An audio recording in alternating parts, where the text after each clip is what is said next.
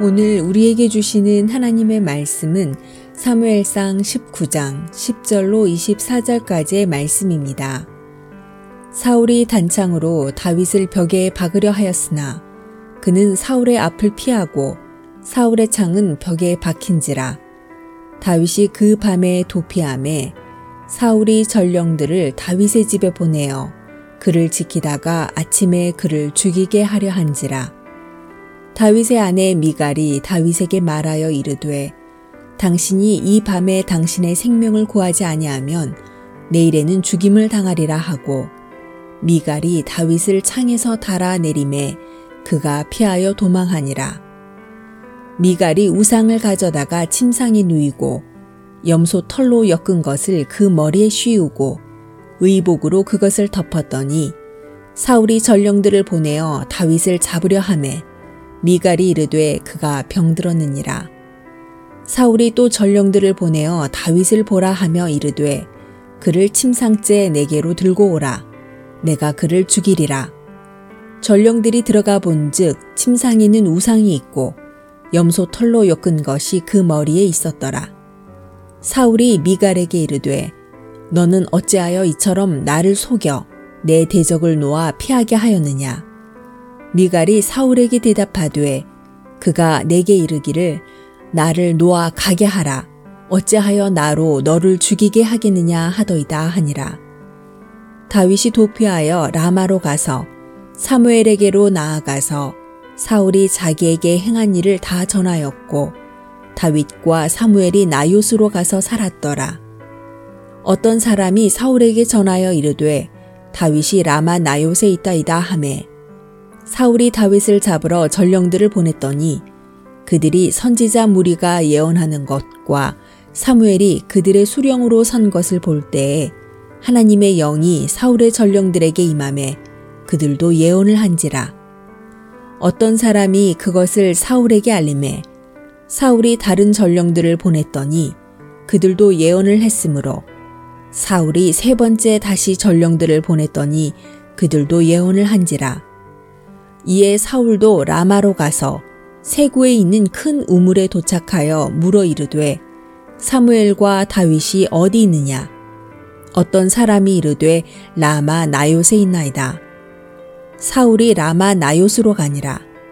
하나님의 영이 그에게도 임하시니 그가 라마 나요세 이르기까지 걸어가며 예언을 하였으며 그가 또 그의 옷을 벗고 사무엘 앞에서 예언을 하며 하루 밤낮을 벗은 몸으로 누웠더라.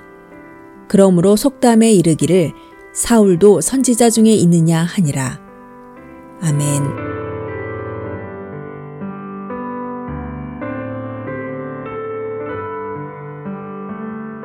안녕하세요.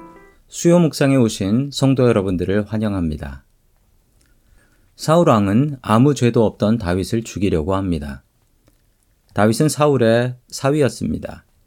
자기 딸의 남편을 죽이려고 했지만 다윗의 아내인 미갈이 이 사실을 알고 다윗을 피신시켜 줍니다.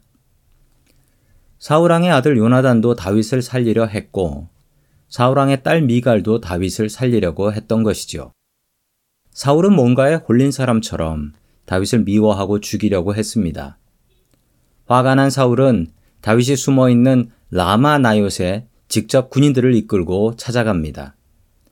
거기에서 사울 왕은 성령의 충만함을 받고 춤을 추며 소리를 지르며 예언을 했습니다.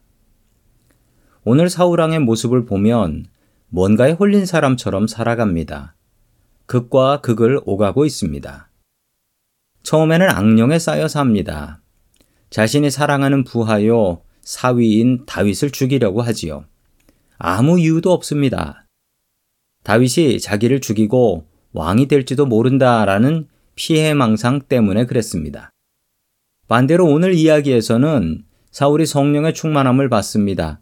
춤을 추며 예언하지요. 너무나 대조적인 두 개의 사건입니다.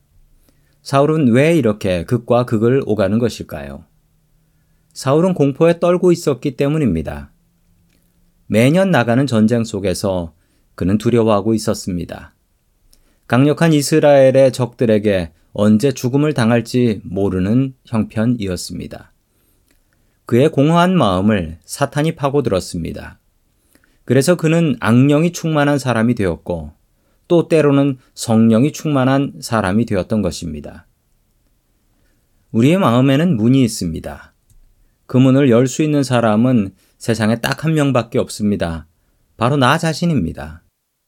악령이 사울을 지배한 것이 아닙니다. 성령이 사울을 지배한 것이 아닙니다. 사울이 스스로 악령에게 마음의 문을 열어줬고, 사울이 스스로 자신의 손으로 성령님께 마음의 문을 열어드렸던 것입니다.